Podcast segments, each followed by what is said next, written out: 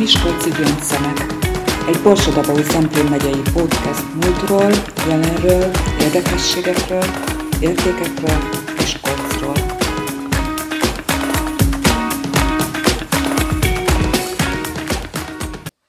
Köszöntöm a stúdióban Bozsó Gyulát, az Északerdő ZRT műszaki osztályvezetőjét. Az Erdőfinom könyv kapcsán felmerül, hogy, hogy a tulajdonképpen a, a Várvízi Péterrel együtt készült, aki a végállomás, nem tudom, ott van még a végállomás? Igen, így van, így van, ott van, ott van. Ő a kreatív séf egyébként. Kreatív séf, igen. igen. És hogy, hogy ott a magának az étteremnek a, a menüjében is szerepeltek ilyen ételek. Tehát ezek a mai napig megvannak? Még? Igen, mai napig, mai napig megvannak, szerencsére.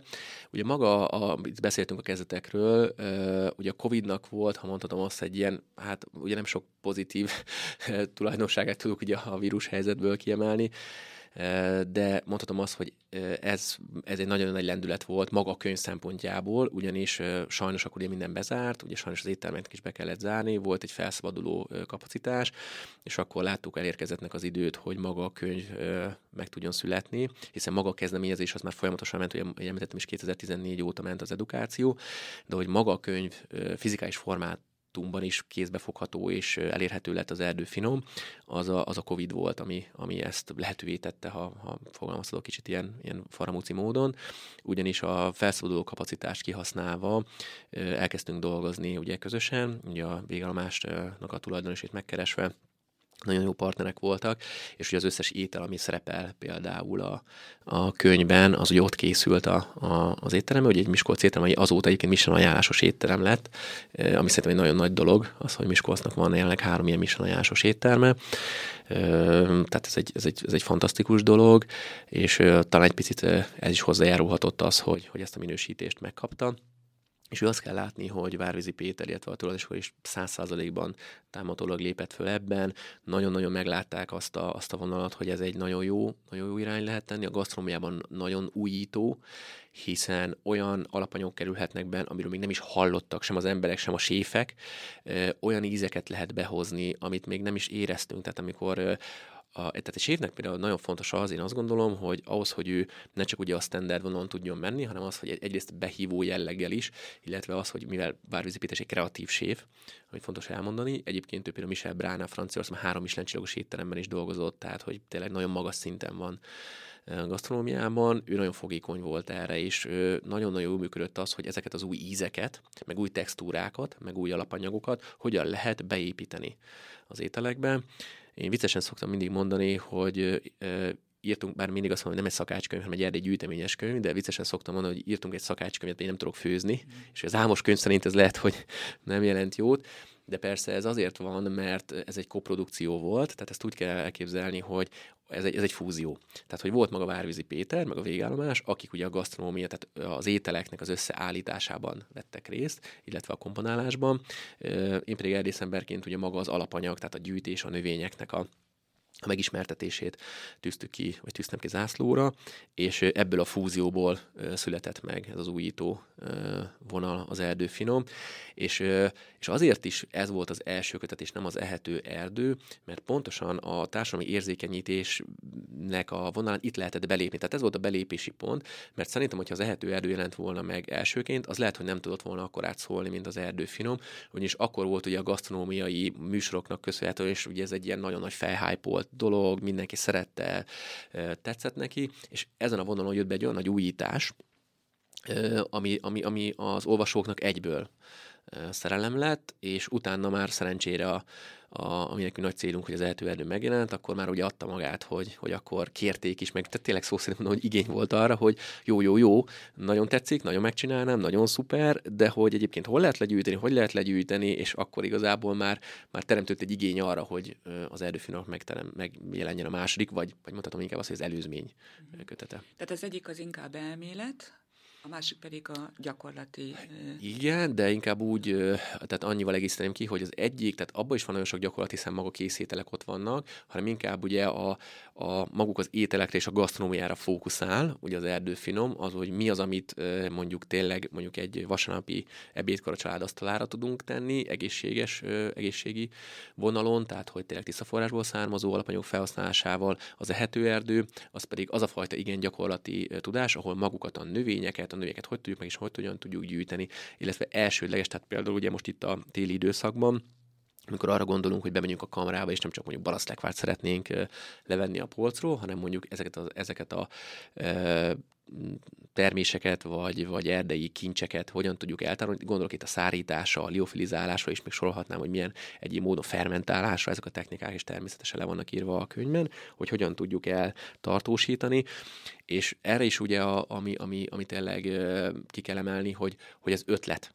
Tehát, hogy amikor mondjuk mondok egy, egy, egy triviálisnak tűnő erdély terméket, a, a vadalma. Hát vadalma, amit mindenki ismeri, mindenki gyűjtött már, nagyon szuper, de hogy például vadalmából mit? Tehát amikor készítünk fermentált vadalma befőttet, vagy például vadalma verzsüt, ami fantasztikus. Vagy például eceteket mondjuk vackorból, vackor ecetet például, ami, ami nem biztos, hogy szembe jön elsőre, hogy mondjuk ezekből az erdei termékek, vagy az erdei kincsekből ilyen e, alapanyagokat is fel lehet használni, de mondjuk a gyümölcsökből is mondjuk mi gyümölcsbőröket e, készítünk, e, gyümölcskristályt például, amit egyébként előbb, vagy szórócukrot, vagy mondjuk kakukkfű fölmenjünk, és akkor gyűjtögetünk fönt kakukkfüvet, például egy kakukkfüves fűszersót például, amit később fel tudunk használni. Tehát az ehető erdő az arról szól, vagy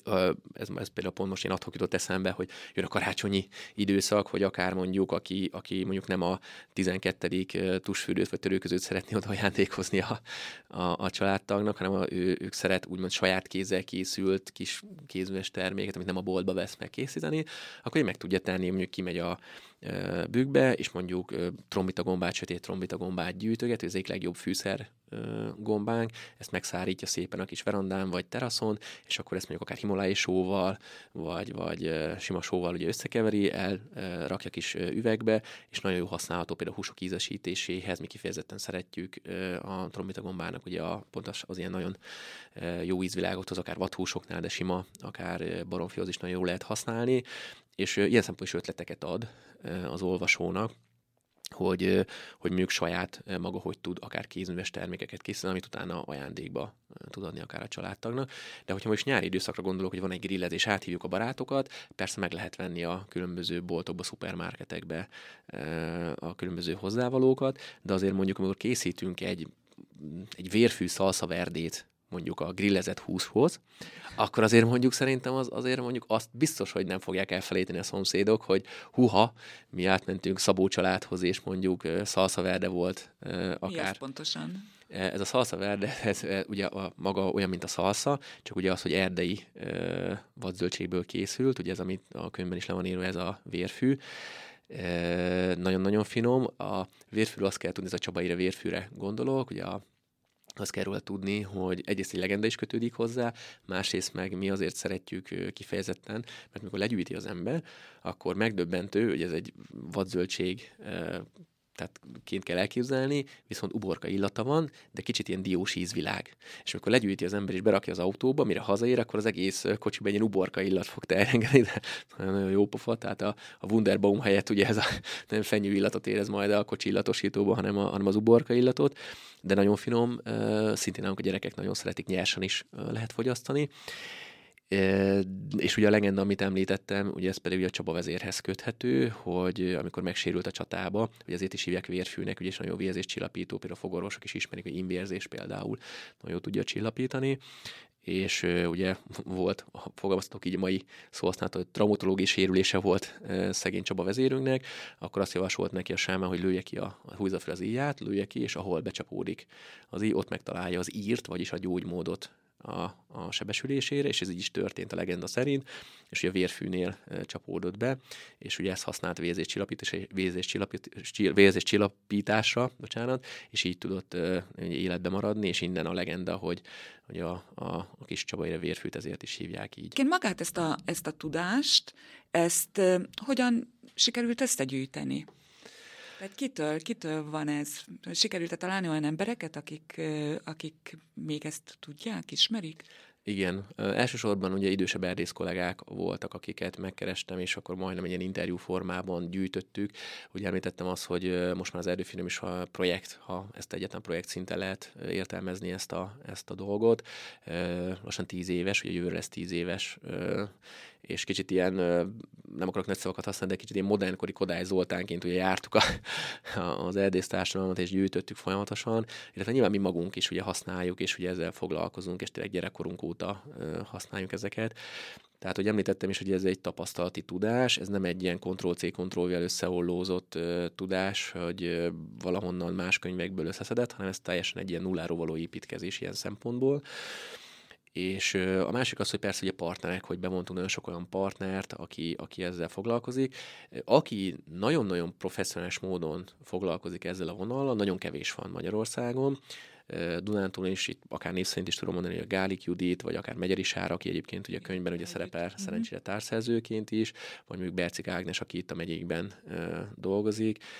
nagyon-nagyon profik, és velük ugye nyilván közösen nagyon sok ilyen eltöltött túra kilométer kapcsán beszélgetve, információt gyűjtve, tapasztalatot cserélve sikerült ezt a, ezt a sok információt ebbe a kis erdély tudást tezorba belevarázsolni. Úgyhogy én azt gondolom, hogy ilyen szempontból tényleg egy újító vagy hiánypótló dologról van szó, mert, mert, mert tényleg az egy nagyon tudatos dolog volt részünkről, hogy, és ez lehet, hogy egyébként ez azonnal valakinek szembe is tűnik, aki még sok könyvet, szakkönyvet mondjuk forgat, hogy, hogy nincs az a nagyon klasszikus, például az erdőfilmben egyáltalán nincs irodalomjegyzék. És nem azért, mert hogy mi nem akartunk, vagy nem, nem szerettük volna feltüntetni azokat, akik felhasználtak, hiszen egyrészt ez kötelező is, meg nyilván ez illendőségből is ment volna, hanem azért nem volt igazából, tehát az erdőfilmnál egyáltalán nem volt. Az erdő erdőben itt már van, de azért ahhoz képest egy elég minimális irodalmi jegyzék van felhasználva, és ez pontosan annak köszönhető, hogy nem egy összehollózott könyvről van szó, hanem, hanem egy gyakorlati tudást összegyűjtő, egy ilyen, ahogy említettem is, hogy, hogy az erőfilmes nem egy szakácskönyvről beszélünk, hanem egy erdély gyűjteményes könyvről beszélünk, ahol a különleges ehető erdély alapanyagot szedtük össze, annak abból a célból, hogy inspiráljuk a, az olvasókat, és talán ha egyetlen egy szót kellene mondani, hogy, hogy mi volt a cél, akkor biztos, hogy ez az inspiráció lenne, mert szintén az, az ehető erdőn és az erdőfinomnál is ez igazából csak a, az ajtónyitás. De az, hogy ki mire használja, tehát az, hogy nekünk most milyen ötletek jutottak eszünkbe, hogy mondjuk az adott növényt hogyan lehet felhasználni, én százszerzelékig meg vagyok győződve arra, hogy millió lehetőség van még, amikor még séfekkel dolgozunk együtt, mert nem csak ö, természetesen ö, a végállomással megyéb, Borson megyében is szerencsére nagyon sok ö, gasztronómi vonalon ö, partnert sikerült ö, bevonni, például az Ehető Erdőnél is, akár mondjuk az Edelényi Bárányról, vagy mondjuk a Palotaszáról, Lilafüleden, az ottani séfet is ö, sikerült, neki is van benne pár ö, receptje szerencsére, hogy minden embernek a látásmódja ilyen szempontból azért, azért más, és mindenki saját ablakán keresztül nézi a világot gasztronómia vonalon is természetesen, és amikor mondjuk a bárány séfinek megmutattam az egyik ilyen nagyon által is szeretett kis terméket, a Lutzpúdert, akkor is megillatozta, ez egy nagyon karakteres, ilyen terpentines, kicsit ilyen gyantás vonal, iszonyatosan jó használható, általában egyébként desszertekben került felhasználásra eddig, és amikor a Vékony Balázs megillatozta, akkor neki az volt az első reakció, hogy kovászos uborka. Hogy ő kovászos uborkát fog vele fűszerezni. Hát én behoztam soha életemben nem gondoltam volna azt, hogy valaki ezt a vonalat fogja behozni, de ezt csak azért hoztam föl példának, hogy, hogy ez teljesen egyénfüggő egyébként az, hogy, hogy ki, ki tud belőle kihozni, és szerintem ez lehető, hogy ez nem vékony könyv, mert azért másfél kilóról beszélünk, meg 240 oldalon próbáljuk inspirálni mindenkit, de biztos vagyok benne, hogy szerintem még öt kötetet ki lehetne abból adni, hogyha egy picit a, az embereket megkérdeznénk arról, hogy egyébként, amit ők most megtanultak, vagy megismertek alapanyagot, hogy mondjuk ők a családi receptúrába például hogyan tudnák beilleszteni, vagy ki hova rakná be, hogy ez most előétel, leves, főétel, desszert ként való felhasználása, az, az, az biztos, hogy körülleges tudna lenni, és az erdőfinom volt ilyen szempont megint egy, egy jó példa arra, hogy amikor Várvízi Péternek ugye folyamatosan mutattuk be az alapanyagokat, hogy nagyon sokszor ő egyébként ilyen desszertvonal is elvitte azokat a hozzávalókat, amit be álmában nem gondoltunk volna, hogy mondjuk egy desszertbe e, bele tud kerülni és meglepő volt, szintén mondjuk a Bükmak lisztet említeném, hogy ugye mindenki ugye liszt, hát ugye kapásból, vagy valami, nyilván valamilyen roppanós elem, vagy valami ilyesmi formába kerül fel, és ő kapásból egy ilyen erdélyi desszertet nek az alapanyagaként használta fel ezt a annak idén inséglisztnek nevezett kis terméket, és tényleg nagyon különleges ízvilágot hozott ki, vagy mondjuk ezüstfaliszt, ami szintén egy ilyen nagyon különleges dolog. Ennek például neve ugye a zinzeg, és például távol-keleten ugye a mézzel keverik össze a ezüstfalisztet, és ebből egy melasszerű anyag lesz, amit szintén akár desszernek, vagy desszertként, vagy előételként nagyon jól lehet használni. Ezeken a könyveken kívül azért vannak más területek is, amiken mozog. Egyrészt a fotózást is meg kell említenünk, hiszen rengeteg díjat nyert már így a fotóival. Legutóbb, ha jól láttam, akkor Finnországban, igen, ugye? Igen, igen, igen, igen. igen. Pár mondatot, hogyha erről is mondana. Hát ugye a, a, az eltő erdőt, hogyha valaki megnézi, azért ennek a formája azért újító, mert ez igazából ez egy café book, tehát hogy nem az a klasszikus ö, szakirodalom, hogy az egyik oldalon ugye egy leírás, másik oldalon egy fotó, hanem egy nagyon látványos könyv, tehát ha valaki belelapoz, akkor már maga az megfogja. Ez azért van így, mert mi úgy gondoljuk, hogy egyrészt az emberek már sokkal kevesebbet olvasnak, másrészt az, hogy működjön a kémia az olvasó, illetve a szerzők között, ezért nagyon-nagyon rámentünk a látványvilágba. Természetesen minden információ benne van, illetve minden információt tartalmaz, de az, hogy ez a, ez a fajta kémia, ez, ez, ez az első pillanatok kezdve működjön, ezért egy nagyon látványos vagy a látványvilág is olyan, hogy arra van hangolva, hogy, hogy szerethető legyen, az ember szívesen nyissa, aki szívesen lapozgassa. Maga az eltő erdőbe például az tényleg mondhatom azt, hogy szinte az összes kép ugye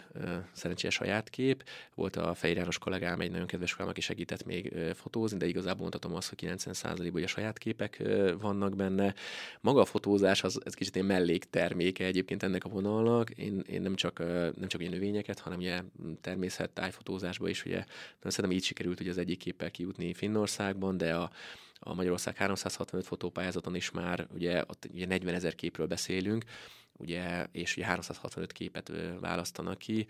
szerencsére, és ugye nem is olyan régi kezdeményezés ez, már ugye kétszer is borsodi képpel sikerült bekerülni. Az egyik a Diós Győri vár volt, egy ilyen drón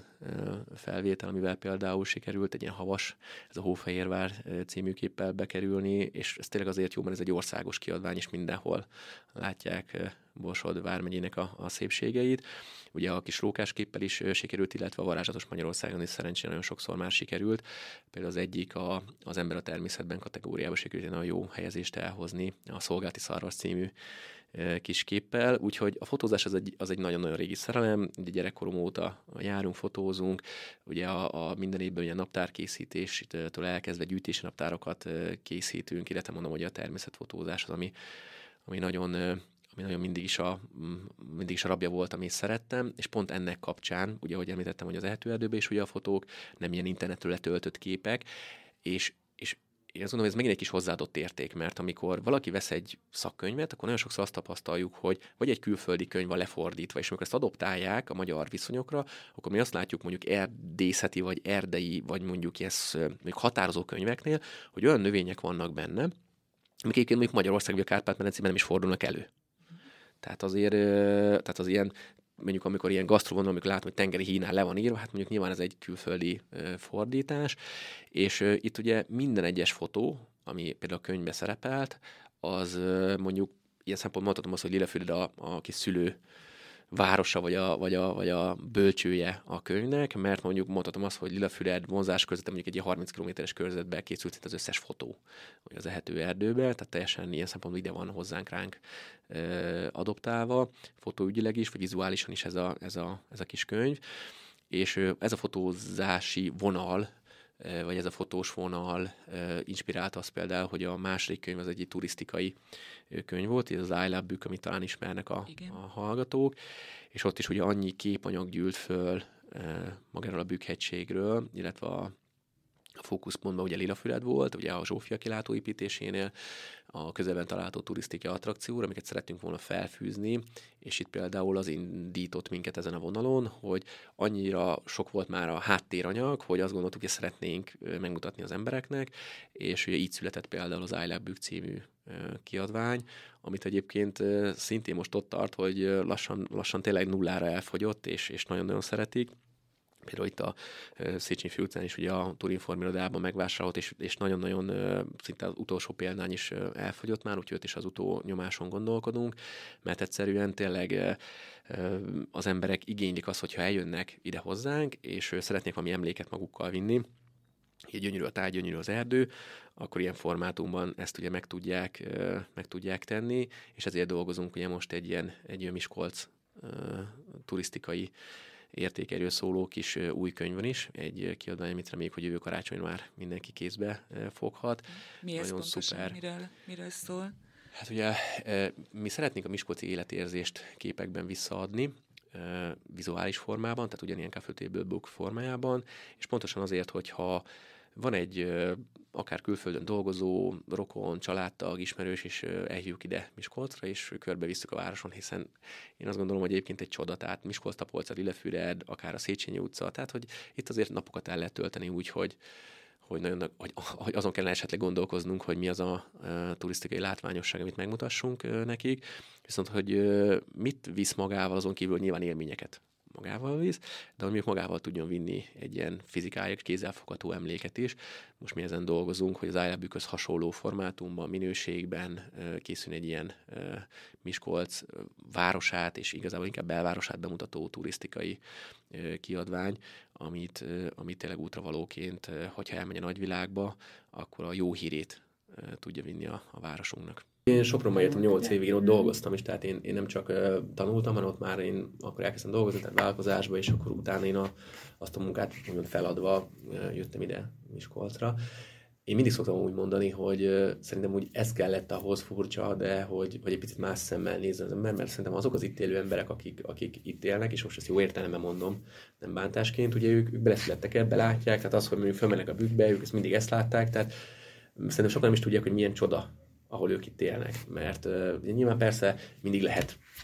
tehát, hogyha valaki a rosszat akarja meglátni, akkor nyilván meg tudja sajnos a, a, a, azt is látni, de hogyha valaki úgy jön ide, hogy nem itt született, és nem itt töltötte a gyerekkorát, hanem belecsöppen és fölmegy a bőkbe, elmegy aktelkik azt, elmegy a zemplénbe, hát az, az, az, az, az egy csoda.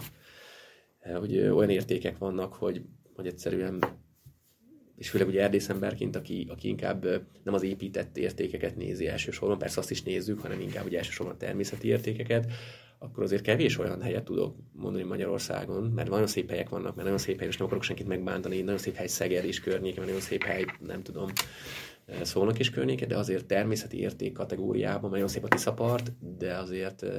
Borsod vármegye természeti értékeiket nézzük, akkor azért egy más, tehát más, más liga. Ilyen szerelem első látással, tehát amikor ugye, hát nyilván gyerekkorban, tehát ilyen osztályként, nyilván jártunk ide meg, meg azért is, tehát, az, tehát nem, nem, nem arról az, hogy felnőtt korban ismert meg, csak hát amikor lehetőség volt arra, hogy az ember ide, ide jöjjön, és tényleg munkáját, munka szempontból ide az északerdőhöz kötődni, akkor tehát igazából mondhatom azt, hogy nem is nagyon volt kérdés az, hogy, hogy ezt a lehetőséget, tehát azért a,